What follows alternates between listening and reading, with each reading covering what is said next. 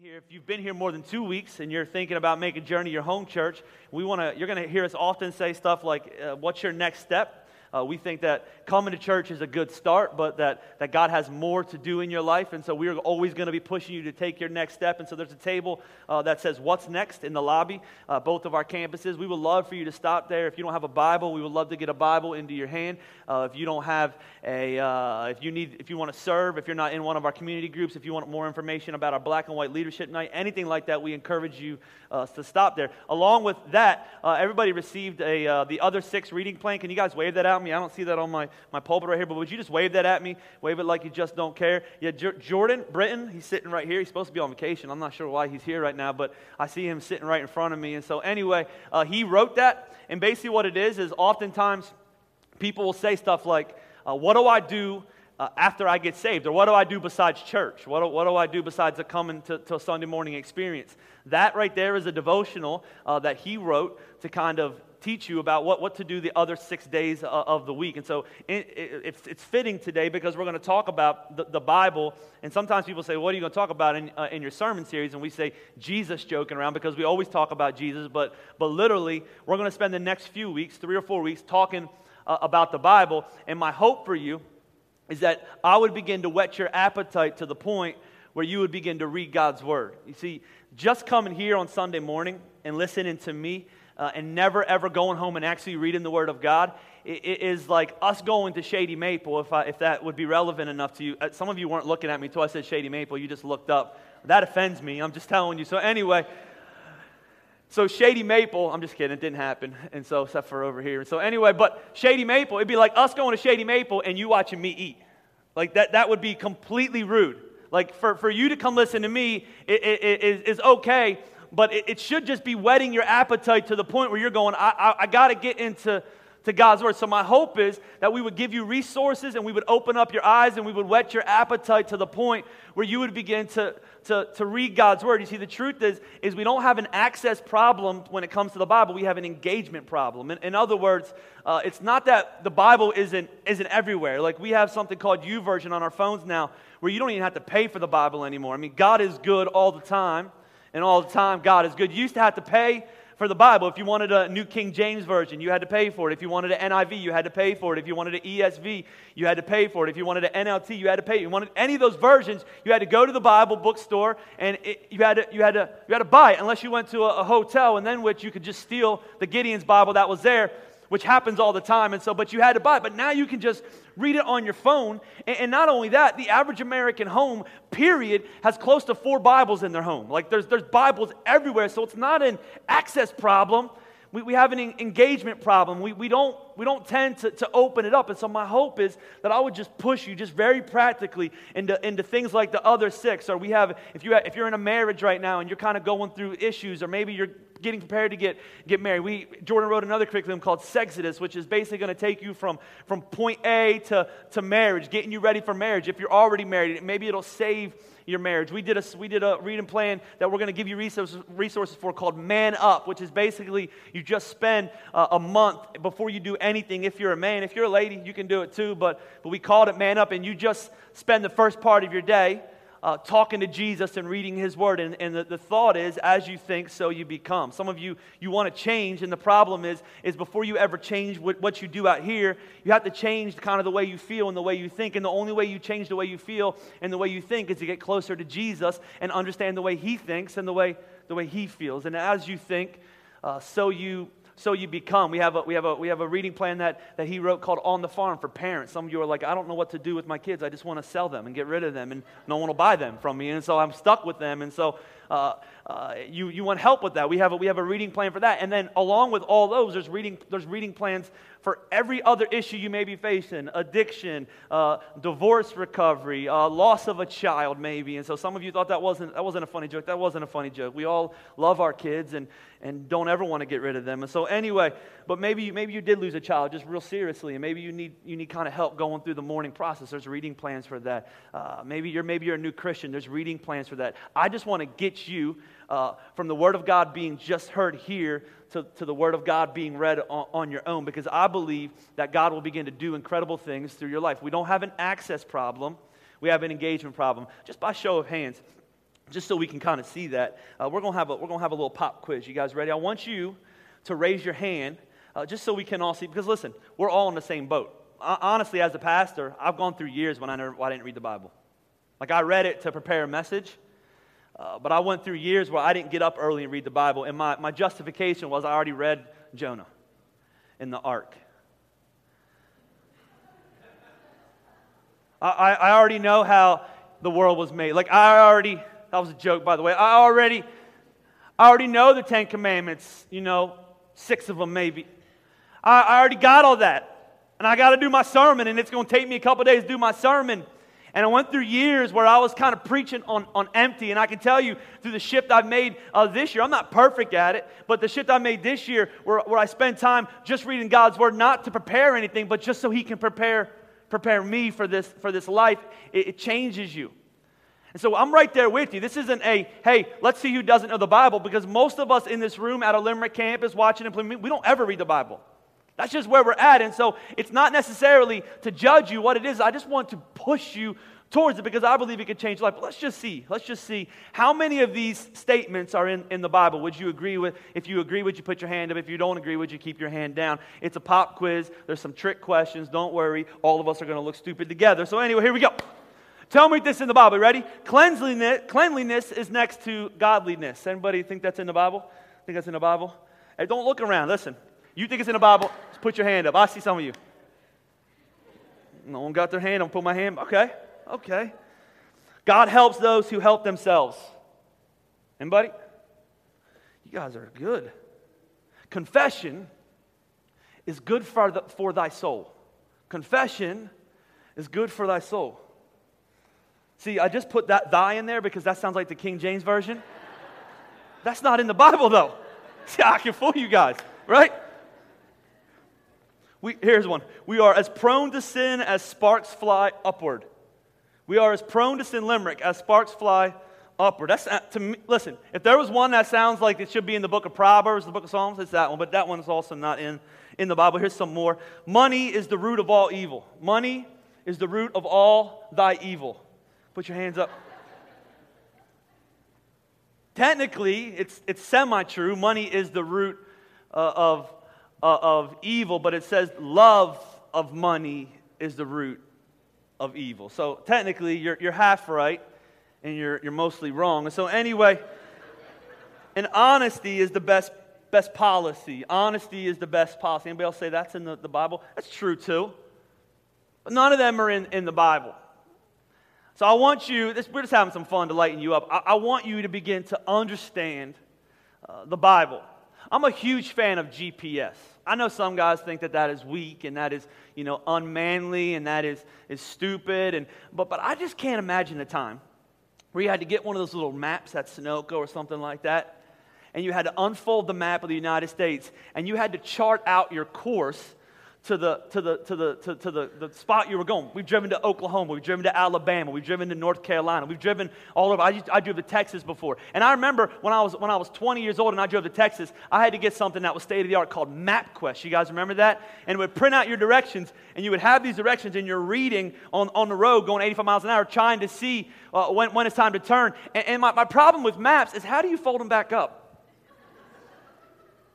Like some of you are like, what's a map? It was this big long thing. You unfolded it, and it never went back the right way. Anybody else like remember that? So I am a huge fan of GPS. It is the only time that I don't have a problem listening to, listening to a woman. Anybody else there? Like, I don't argue with her. If she tells me to turn, I'm fine. If, if something pops up, we were driving to Alabama and then coming back, and we were going on all sorts of back roads. And I remember thinking, thank you, God, for, for Siri. Uh, she's the second most, most, most powerful woman in, in my life besides my wife. And, and right now, they're running a close, a close tie for first because she's sleeping and not helping me at all right now.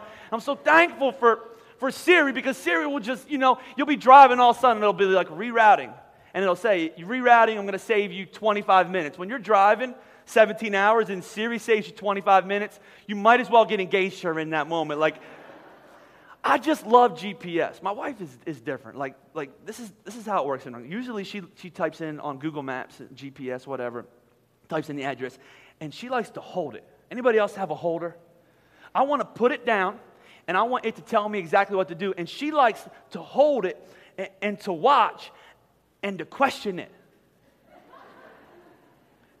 She gets it from her dad. Y'all, if he's watching this, you know, he has a problem with GPS. And here's that he has two phones up with two different apps, Maps from Apple and Google Maps, to simultaneously look at both of them to make sure they're both on because he doesn't trust.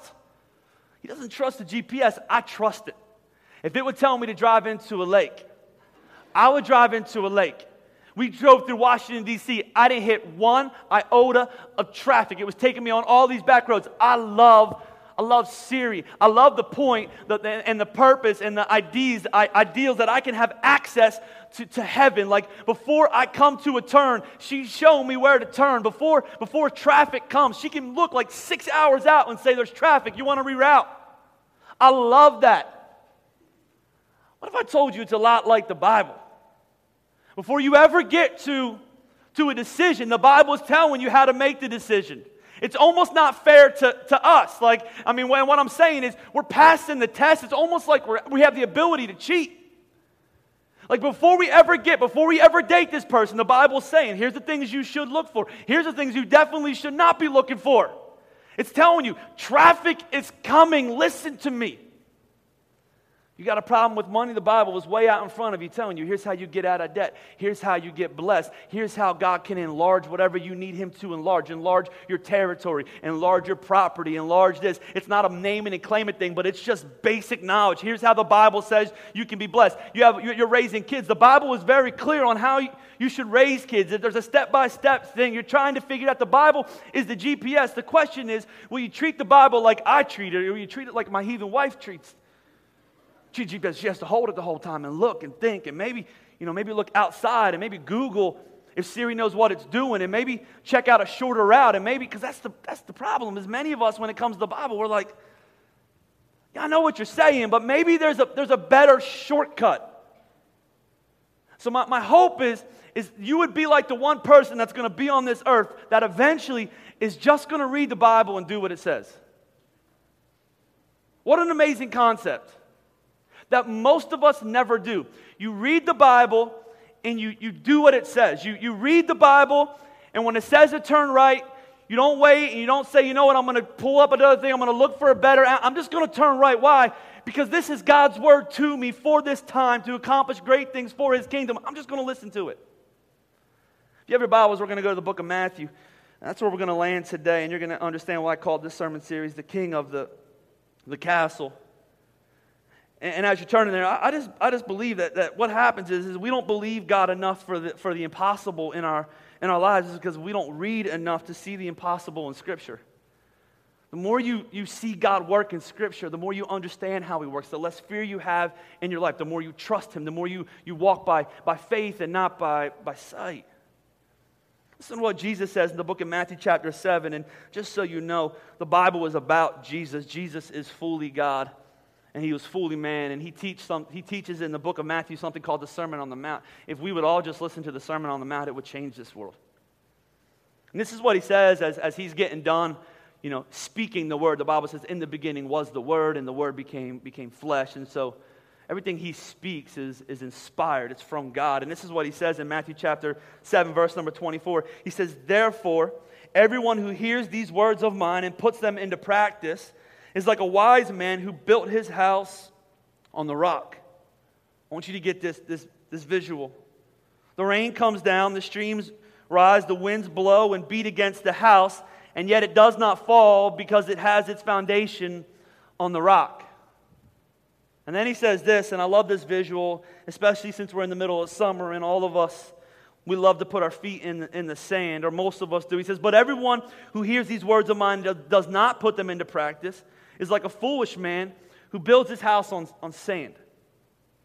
And he keeps going. He says, The rain comes down, the streams rise, the winds blow, and they beat against the house, and it comes down with a great crash. A few weeks ago, I was at the beach. We were 12 stories up at Myrtle Beach. Uh, it gives you an eyesight view of, of how great that the ocean is. What makes the ocean stop, anyways? And it, the sound of it was just deafening at times. One time I, I woke up and 2 o'clock in the morning, went out and listened to it, and I was like, this is just an amazingly powerful thing. One night we were out, my kids went to bed, and we were out on the 12th floor looking out over, over the beach. And you could see it was, the sun was setting in and a storm was coming And You ever been to the beach when you can watch the storm come in? And, and I had watched all day because when you have a child that's two, he takes naps. And so you don't just hang out at the beach all day. I didn't know if you knew that. If you have a child, you're kind of up and down. And, and so I was up uh, taking, a, taking a nap with him and watching TV. He was napping and I was watching TV. Uh, and so, anyway, and I was looking out, watching all these people on, on the beach, and they were digging, digging holes. And you ever have somebody ask you, why do you dig a hole at the beach? That's what you do at the beach. You dig, you dig a hole where they're making sandcastles. And I watch people, like at the beach, I never really stayed that close, but I would watch people get up and they would go to the beach at like six o'clock in the morning. Maybe you're this type of beach person. And they would stay there till like five or six or seven or eight o'clock at night. It seemed like no matter when I looked out there, there was people out there. And I used to think to myself, they're, they're building sandcastles and they're digging holes, doing all this stuff. And, and, and, then this storm's coming in. I'm thinking, they did all this work on this beach, and then this storm is just going to trash it. I mean, it's just going to ruin it.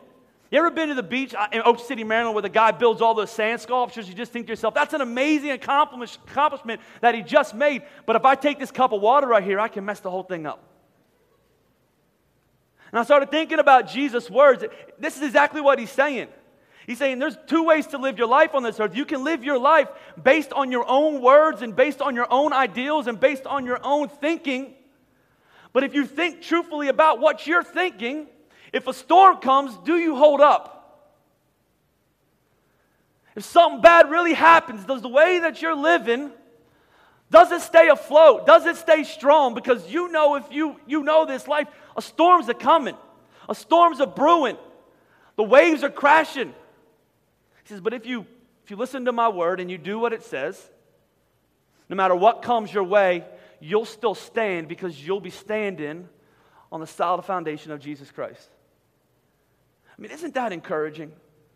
So, for the next few weeks, we're going to talk about different things. Like, there's a Bible verse that says that, that your, your word is a lamp unto my feet and a light unto my path. We're going to look at that. Gonna, there's a Bible verse that says all scripture is God breathed and useful for teaching, rebuking, and building up the man and the woman of God. We're going to, we're going to talk uh, about that. There's a Bible verse that says that the Bible is sharper than a double edged sword. We're going to talk uh, about that. Before we talk about what the Bible has to say about itself, I want to answer the question today. You know, where, where, what is the Bible? What is the Bible and how do we get it? Because here's the thing I think if I can get you to see uh, and understand the Bible on a deeper level and understand how we got it, I think you'll begin to appreciate it, appreciate it more. And you'll begin to see maybe that this thing that you have access to is really a priceless treasure. It's like going to a yard sale and buying a $5 piece of, of artwork and it end up being worth millions of dollars and you not knowing it and the owner not knowing. I think a lot of us are there. We have this priceless treasure that we have access to, but we don't, we don't really use it. And then I think if I can open up your eyes, you'll begin to see that, that this is really all I need. That I don't need to be scrolling on social media all the time, and I don't need to be searching on Google for what's, what this bump is on me, and I don't need to be worried about all these things. I just need to go to, to the Word of God first and foremost, because if I build my life on that, no matter what storm's coming, first of all, He's out in front of, second of all, He's in charge of, and third of all, He's going to prepare me for. So here's the question. Number one, what is the Bible? Anybody ever have that question in this place? Because we talk about it every week. What, what is the Bible? Is the Bible a book that just kind of some weird dude wrote in a tent in the Middle East somewhere? Is the Bible something that's, that's a few hundred years old? Is, is the Bible, you know, uh, something that was made up? Because you hear all that. So I just want to answer honestly because I think if you, if you don't know, maybe you watch the History Channel, maybe you get your, your insight from TV. I don't know why. And maybe you've never studied, or maybe you've read an article about from somebody that's angry, you know, at God and wants to do everything he can to destroy God and tell you there is no God, which, by the way, if there was no God, I don't think we spend so much time trying to argue that there wasn't a God. It just doesn't make sense. You never do that. And so I want to talk to you today about, about that, starting off. What is, is the Bible? The Bible technically is a, is a book, but it's not one book, it's 66 books. There's, there's the Old Testament, there's a New Testament. The Old Testament is made up of 39 books, the New Testament is made up of, of 27 books. That makes 66 books, written by all different people, written over a span of, of 1,500 years. I mean, think about that. If they had a, a date, if somebody was trying to write that for a, for a school report, you'd be in trouble. That'd be an F. Took him 1,500 years to write this Bible. Check this out in four different, uh, by 40 different authors, authors on three different continents.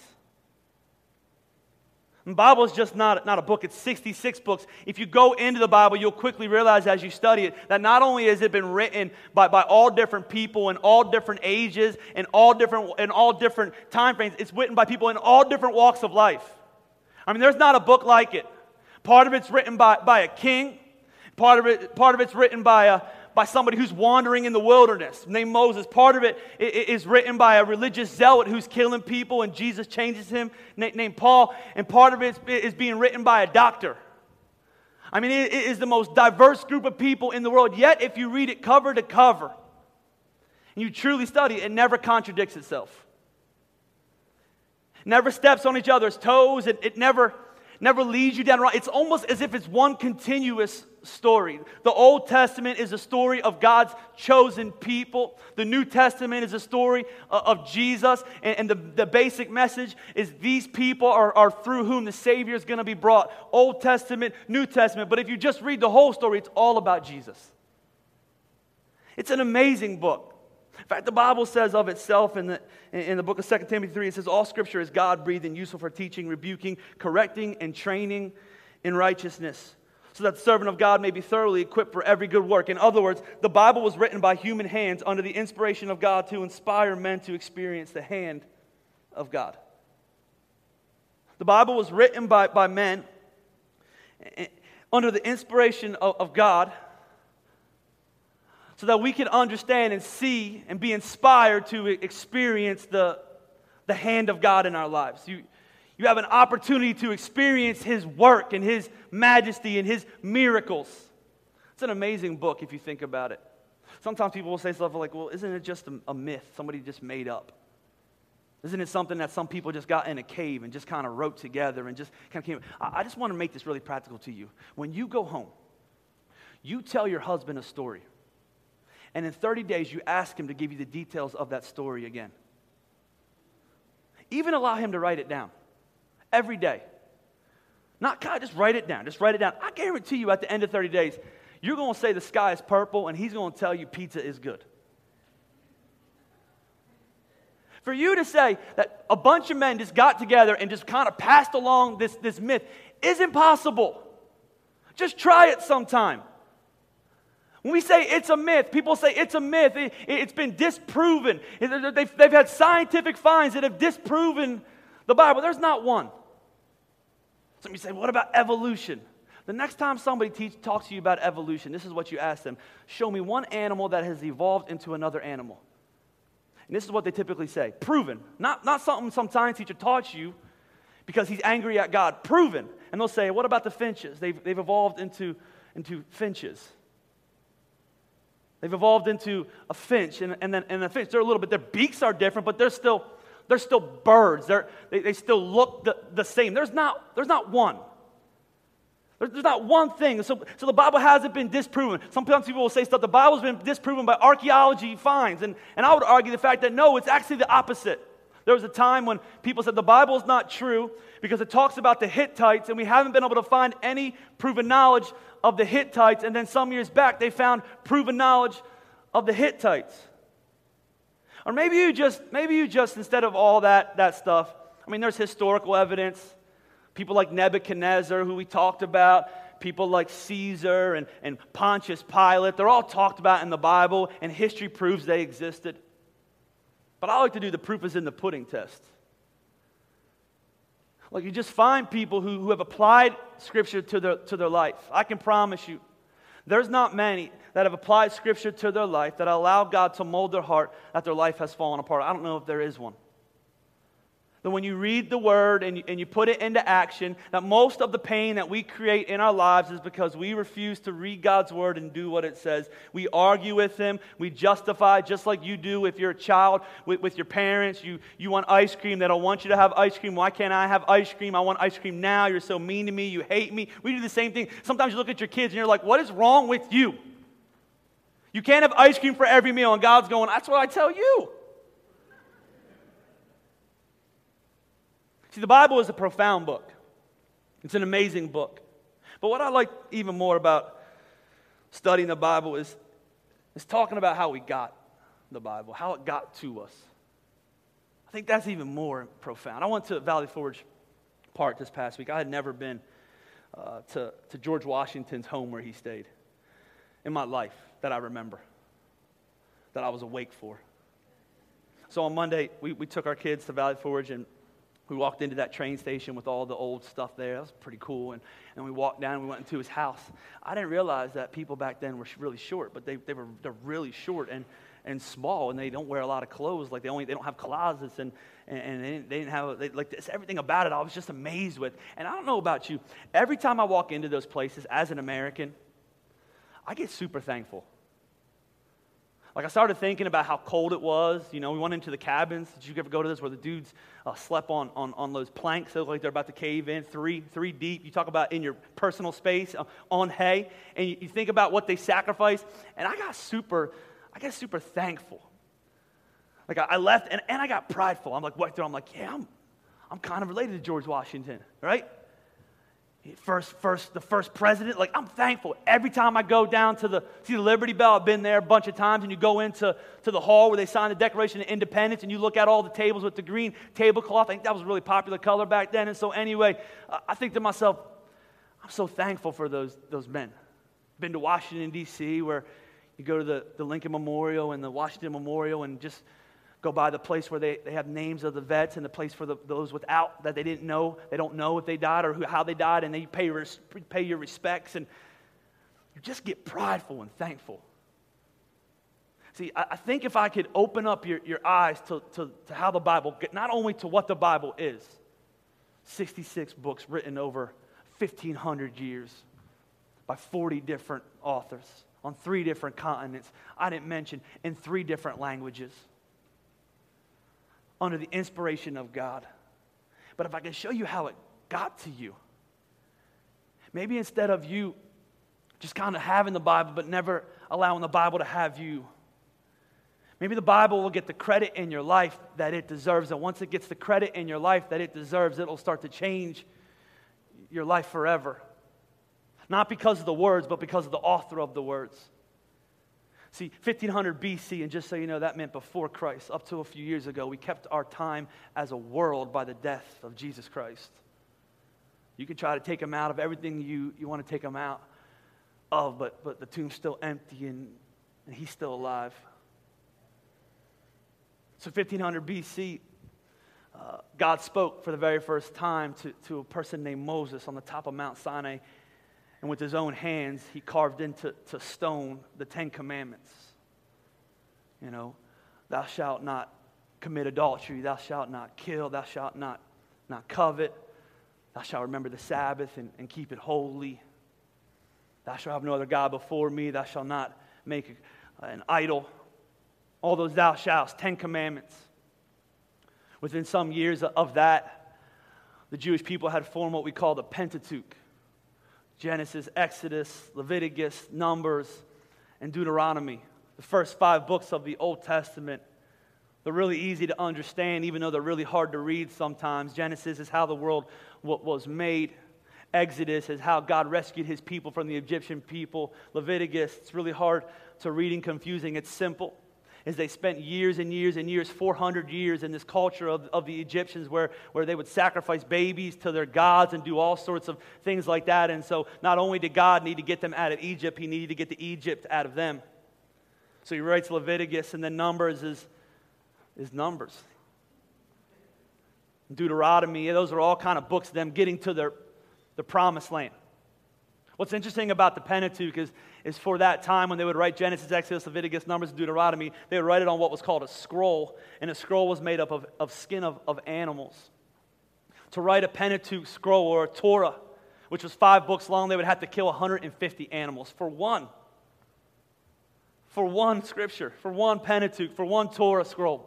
150 animals would die. Another interesting fact is they would never use pig because because bacon was gross back then. It's good now, thank God. And so, but they would never use pig. But as they were writing the scripture, they were, they were so detailed in how they wrote it that if they messed up one letter, one period, one space, they would trash the whole scroll. By 500 BC, the whole, the whole Old Testament was complete. Genesis all the way to, to Malachi. You had the prophetic books, you had the historical books, you had the, the poetic books, you had all these books together. People were studying the scriptures, and then for 500 years, God went silent as He's preparing to bring Jesus into this world. Some of you, you grew up uh, Catholic, and in the middle of the, the Old and New Testament, you have books that, that quite honestly shouldn't be there. They just shouldn't. There's stuff in there that, that you shouldn't believe, and we're going to get to that in a second. I'm not bashing the Catholic Church, but I am calling them wrong. So maybe I'm kind of bashing them. So you have the Old Testament to Malachi, and the world goes, God goes, goes silent. And Jesus comes. He lives for 33 years. He dies on a cross. He's put into a tomb. On the third day, he rises from the dead. The book of Acts is written about his disciples who get filled with the Holy Spirit, and they begin to turn this world upside down. And by the first century AD, which means after the death of Christ, you have you have all 27 books of the, of the New Testament in place Matthew, Mark, Luke, John, Acts, Romans, Corinthians, Corinthians, Galatians, Ephesians, all the way down to Revelation. So you have the Bible completed and kind of out there.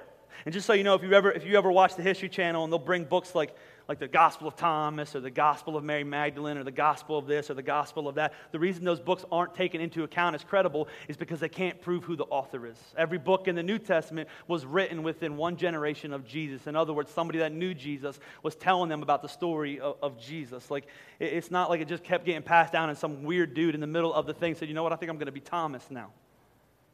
So you have the Bible. By the year 367 AD and then 393, actually, they're kind of simultaneous. You, you have a vote in the African Synod of Hippo, and they said, Here is the Bible. This is the Bible. We're not going to add any more books. We're not going to take any books away. These 66 books are the Bible. And by 500 AD, the Bible was translated into 500 languages. I mean, incredible. Just so you know, there was no computers, there was no copy and paste. People are transcribing the Bible word by word, letter by letter, period by period, and they're passing around the Word of God, and then something awful happened between the, the time of 600 AD and 1400 AD. There was one church at that time, the Roman Catholic Church, and they went corrupt. Sad to say. And what they did is, is they wanted to silence the people. They wanted to teach things that weren't in the Bible. They wanted to get money for things that maybe they shouldn't have been getting money for. And they made it a, a rule and a law that any Bible that's not in Latin, and just so you know, if you're Catholic, you've spoken Latin at some point, or the priest has preached Latin, but Latin is kind of a dead language. No one speaks Latin. And the idea was, is the only people who know Latin are the trained priests, which is, which is us. We can tell people whatever we want if we get rid of all the other Bibles. So they burned every Bible. Luckily, there was a man named Columba not the guy from the show back in the day.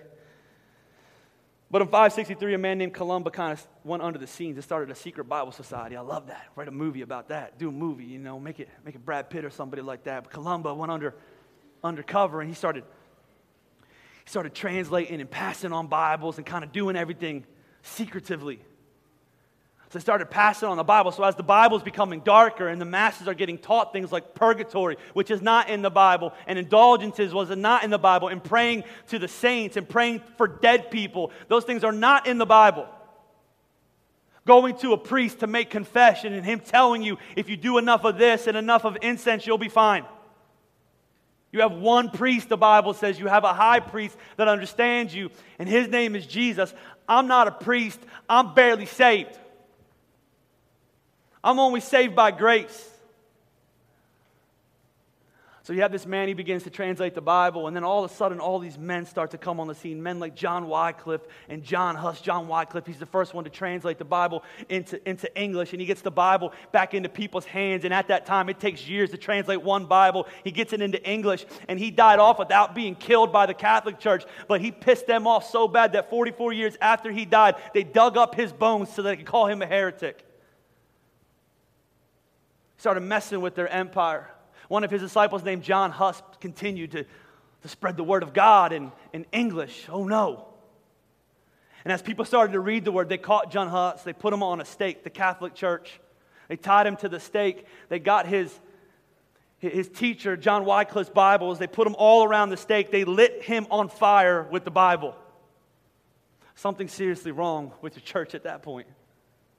They tried to silence all these men, and as they silenced them, They just kept getting louder. A few years later, in 1517, a man named Martin Luther, who was a Catholic, began to actually read the Bible because he was trained in Latin and he began to read it. And he said, Wait, wait, wait, wait, wait, wait. Just like that. So there's, there's no purgatory, there's, there's no indulgences. Why are people paying us for this? Look, when you die, you either go to heaven or hell based on the grace of God. You get judged for your sins or you get judged for His grace. This other stuff is garbage. We're living in big castles because of all this stuff. We're making money off people. This is garbage. And so he wrote down 95 things, 95 things he disagreed with, and he went to the to a church in Wittenberg, Germany, and he knocked it. We call it the knock heard around the world, and it started what we call the Reformation, the Protestant church, the church that was protesting the Catholic Church. He went on the run for, for, a, long, for a long time, and then at the same time, a man named John Cooley popped up. You see, the more you try to quiet the Word of God, the more it just pops up. John Cooley began to interpret the Bible again into English in, in England. 20,000 people started showing up. 20,000 people started showing up to listen to the Word of God. A few years later, a man named William Tyndale, he began to print the Bible on the printing press. And it was over at that point. They finally caught William Tyndale. They burned him too.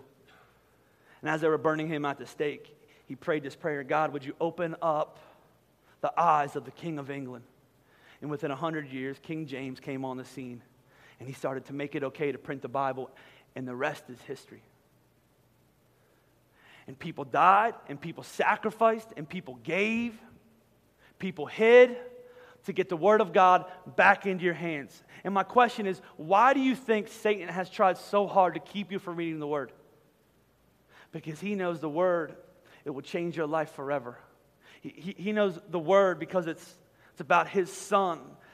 It's about the, the love and the grace of, of Jesus coming to this earth. He knows if he can get that into your hands, if he can get you to read that, you're going to change the way you think. Your marriages are going to be different. The way you handle money is going to be different. The reason you get up on Monday morning, it's going to be different. But he's tried everything to keep you from, from the word. And what he's done in our day and age, you have all these men that have sacrificed to women that sacrificed to get the word of God to us. And now we have more access and less engagement than ever. And isn't that his next plan? If I can't keep the word from, from your hands, then I'm going to make the word seem so normal and mundane and maybe out of date that you'll refuse to read it. The one thing that could help you, you'll, you'll constantly question. My hope is, is that you would just begin to read the Word. Every once in a while, as, as I get ready to close, every once in a while, I'm on Facebook. And when I say every once in a while, I mean like every hour I'm on Facebook, right? Because that's what happens. You get sucked in. And I was on, on Facebook. Uh, and I, I, read something on Facebook, and it, it was the water, drinking a, a, gallon of water a day. Anybody ever read that? Like, literally, what I drank during, during the day was iced coffees uh, and, and, and ICT and stuff like that. And so I started thinking, maybe I should drink some water. Maybe that's why I look so old uh, and wrinkled and feel bad. And so I started drinking a gallon of water a day two weeks ago. It's awful. I mean, it tastes awful, has no sugar in it, makes you feel bloated. I'm pretty sure I'm gaining weight instead of losing weight because I'm drinking water. I think it's water weight, but it's not coming off. I don't know what's happening. My wife told me maybe that the water is going under the fat deposits and eventually the water is going to push the fat deposits out of my body. I'm not sure. I think I'm just getting fatter, but I'm still drinking it. What I found about the, the gallon of water is the first day you drink the gallon of water, you have to pee like crazy. Like I'm just talking like every day, pee like like you like you have medical problems, you have to go pee. Like it's just bad, right? And it was hard to drink it. Like I was ch- chugging it, like just feeling sick. But here's what I started realizing: the more that I the more that I drank the more the water, the more that I wanted the water. The more, the more that, I, that I drank the water, the more that I wanted the water. So, two weeks into it, because you're drinking water now, your body wakes up and goes, Give me water. It's weird. Before, I woke up and I said to my body, You know, give me, give me an iced coffee with double cream, double sugar. And now it says, Before anything happens, because I still need that, but anything happens, you need to get water. You need to get water and the water starts tasting better and the water starts going down better and i'm not sure what happens in the insides you start going to the bathroom less and all this stuff. And, and, and i thought i was thinking to myself that's the same as the bible because so many, so many years i was just like i can't read it. I don't want to get up. I don't want to read it. I know it all already i've heard it. I learned it all in the flannel graph just like john said. I know all the stories. And then i started reading and as i started reading the more that i the more that i read the more that the more that i wanted. I started to to whet the appetite of my, my spiritual man. And the more, more that I needed, the more that I wanted. And that's my prayer for you. Some of you, you're like, I don't even feel a desire to read the Bible. Yeah, because you fed your body junk food for the last 30 years of your life. You have a desire, maybe you don't even know it. Your body has trained you now. You have a desire to feed on, feed on social media. You have a desire to watch TV. You have a desire to listen to talk radio, whatever you listen to. You have a desire to, to, to read ESPN. You have a desire to watch things because you've trained your body to, to live on junk. All of a sudden, you start, and I'm not going to lie to you, the first couple weeks is going to be treacherous. You're going to be like, you know, who's Matthew and who's, who's Jesus? Jesus, you have a book written about you, and what, what are you talking about right here? And all of a sudden, you're going to start to read and you're going to start to apply, and all of a sudden, you're going to want more and you're going to want more. And listen, it's not about you becoming better spiritually so people can look at you and think, wow, look at all you know, but it is about you becoming more effective at what, what God has called you to do, which was tell everybody everywhere about His Son. And you'll want more, and you'll want more, and you'll want more. Would you stand with me all over this, this house as we get ready to close? And really practically, my hope and my prayer for you is that you would take your Bible out when you get home and you would find really practically a plan and you would read it. I think it'll change everything. It'll change what you post about online. It'll change what you watch. Some of you have to rearrange also, I'm to have to rearrange your time, rearrange everything in your life. But I promise you, if you begin to read the Word of God, the Word of God will begin to change you. It'll begin to change you. Not just read it, but you have to apply it.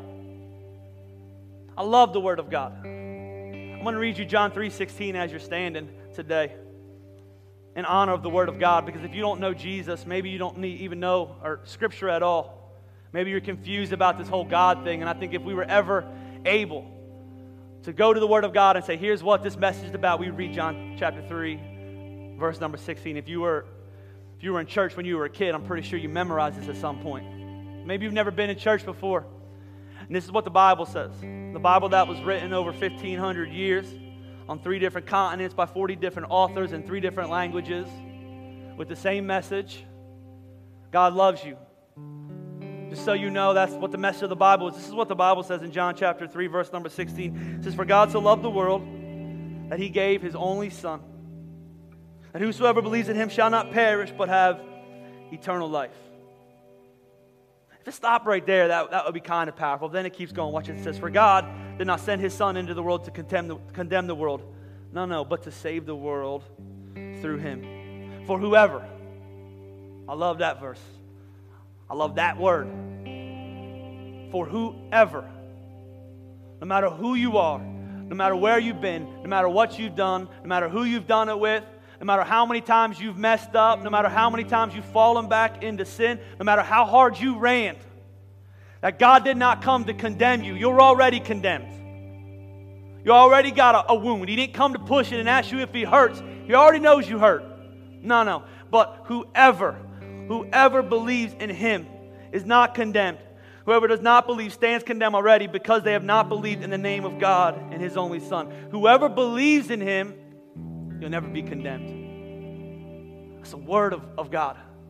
It's active, it's alive, it's sharper than a double edged sword. It brings hope to the hopeless, it brings healing to those filled with pain.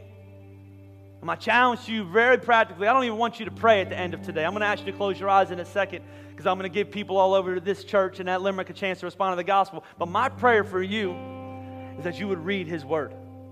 We're going to do everything we can to resource you. We're going to do everything we can to, to encourage you. But you, listen, you don't have any excuse if you're a follower of Christ. You need it.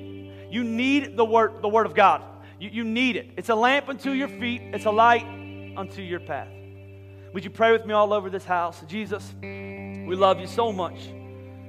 Lord, we just make a commitment, Lord, today as we leave this place on Sunday, before we get lunch, before we, before we watch TV, before we swim, before we get prepared for this week, Lord. For those of us who maybe aren't reading your word and maybe we don't even have a desire to read your word.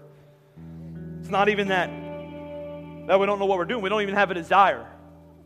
Would you just give us that desire, and Lord, even in the midst of it, would, we be a people that walk by, by faith and not by sight, but not, not by what, what we feel today, Lord? And I believe that the more that we, we read, the more that we need. The more that we open up our eyes to, and our mind to your word, the more you speak to us and the more that you'll change us. Not because of the word, but because of what the word represents. The word represents your son. And your son changes us, changes our motives, changes our heart, changes our mind, changes our actions. As you're praying, church, if you're in this place, just really quickly, and you don't have a relationship with God through his son, Jesus Christ. See, you can say, I believe in God all you want, but he never asked you to do that. The Bible says in James that even the demons believe in God. And they know Jesus is real. I'm not asking you to stand here and say, you know what? Yeah, I think Jesus is real. I, I, I think he, I think he, God, God is real. I think somebody created this stuff. It's cool. When I get to heaven, when I die, I'm not really sure what's going on, but if I do get to heaven, I think because I believe in him and I'm cool with him, then I'll get in. The Bible has a distinctly different message. Like God never asked you to believe in him per se like that because with that, that's religion. It's based on you, it's based on you carrying the weight. I get to God because of what I've done for Him and how I, I believed in Him and how I followed Him, and then I can get to God. The gospel is different. The gospel says that God came to you, friend. Came to you. Some of you can relate right now because you are at a really low spot. You're at a really painful situation. Maybe you came today in the hopes that maybe God would speak to you, and He is right now. Maybe you thought to yourself, this is my first step in cleaning myself up. Because that's what many churches tend to teach. Maybe ours, even at one time by accident. If you clean yourself up, then God will accept you. But that's not the, that's not the gospel. Verse that says, while you were a sinner, while you're at your lowest, at Christ, He died for you. He died in your place on a cross for your sins. He was buried in a tomb, and on the third day, He rose from the dead. And the message is, is that your story is not over, that there is a resurrection power found in the empty tomb of Jesus Christ, friend. And if you would believe with your heart and you would confess with your mouth that Jesus is Lord, that He died on that cross in your place. Maybe you don't even fully understand it, but I do know what you probably do understand. You understand how you feel, and you understand where you're at, and maybe you're tired of being there right now. If you would put your faith, trust, and hope in Jesus Christ, I believe He will rescue you right now from the lowest pit that you're in. He is the rock at the bottom, and He will bring new life. He will bring hope. He will bring mercy. At a Limerick campus, Pastor Bob is standing in the front. Maybe you would just agree with me as you close. I'm here right now. I wasn't really sure why I came into this place, but I know that I don't have a relationship with God because I never confessed Jesus as my Lord and my Savior. That God doesn't love you because of what you do today, but God loves you because of who you respond to. You're responding to Jesus Christ. And listen, He's not going to see your sin and see your past. When He looks at you, He's going to see His Son. He's going to see a future. Jesus' story should have been over, but He rose. It was just the beginning. Your story should be over, but it's never too late. It's never too late to be who God made you to be. If you're in this place and you don't have a relationship with Jesus and you need to pray, pray with your mouth, confess and believe that He is Lord. I want to pray with you as we close. And what we're going to do is we're just going to talk we're going to talk to God like we talk to a friend, but I need to see you right now in this place. Say, you know what? I need to make Jesus the Lord of my life. So I, I know I'm praying with you. If that you would just simply just place your hand up in the air. I don't have a relationship with Jesus Christ. I need to make him the Lord uh, of my life in this moment. Is anybody physically here with me right now? I'm going to give you one more second. Just respond. Just respond. Just respond. Just put your hand up in the air. Say, I need to make Jesus the Lord of my life. You can feel him knocking at the door of your heart. That's Jesus. That's Jesus. He's drawing you to himself. He's knocking. If you would just let him in. If you would just let him in. This is your moment at a Limerick campus. You just keep your hand up in the air and say, Today I'm going to make Jesus the Lord uh, of my life. Maybe you're watching online. You're not here with me right now, but somehow you stumbled upon this message and you're in a really bad season. God sees you. God has a purpose and a plan for you. Would you just pray? Would you just pray and just ask Him to come into your life right now in this moment? If, if you're here, I'm going to give you one more second. One more second. I'm going to make Jesus the Lord of my life right now. Would you pray with me, church? Jesus, we love you. We thank you for this time. Lord, I believe just very practically that this, this sermon series is, is going to change people's lives forever because of the power of your word when we take the time to read it and invest it, invest into it, to seek your face, to ask the questions of you we should ask, Lord. Lord, I pray for those maybe that don't read it at all right now. This be the very first week that you would just give them a hunger and a thirst for your righteousness. That you would speak to them in a real way. Maybe there's people in this place that, quite honestly, are like me. They've grown up in church, they know the stories, they've learned the Bible lessons, they went to Sunday school, they did the Bible quizzing, they did all that stuff. They got homeschooled, they went to a Christian school. They are they're very familiar with, with the Bible. But maybe they're like me, they're not familiar with, with the author. You know the word, but you don't know the person the word is about. He has not transformed your life. I pray right now that you would give them just an eye opening experience. That you would just help them to begin to read, to start off maybe really slow, but Lord, the more that we read, Lord, I believe the more that we're going to need, the more that you're going to do in our life, Lord. And so I thank you for that. I thank you for those that are going to make this commitment, and I believe that this commitment will change their lives. The Bible is clear what we do and seek it, you reward in public, Lord. And Lord, I thank you, Father, that as we seek your face, as we get in a prayer closet, as we go to your word, Lord, you're going to change our lives forever, Lord. And we just rejoice with you in advance, and we are so grateful for your word. For all those that, that we stand upon their shoulders to do what you've called us to do in this season and time, we are thankful for them, for what they did. Lord, help us to continue to do good things for your kingdom. In Jesus' name, that we pray. Amen, amen. Church, would you clap with me?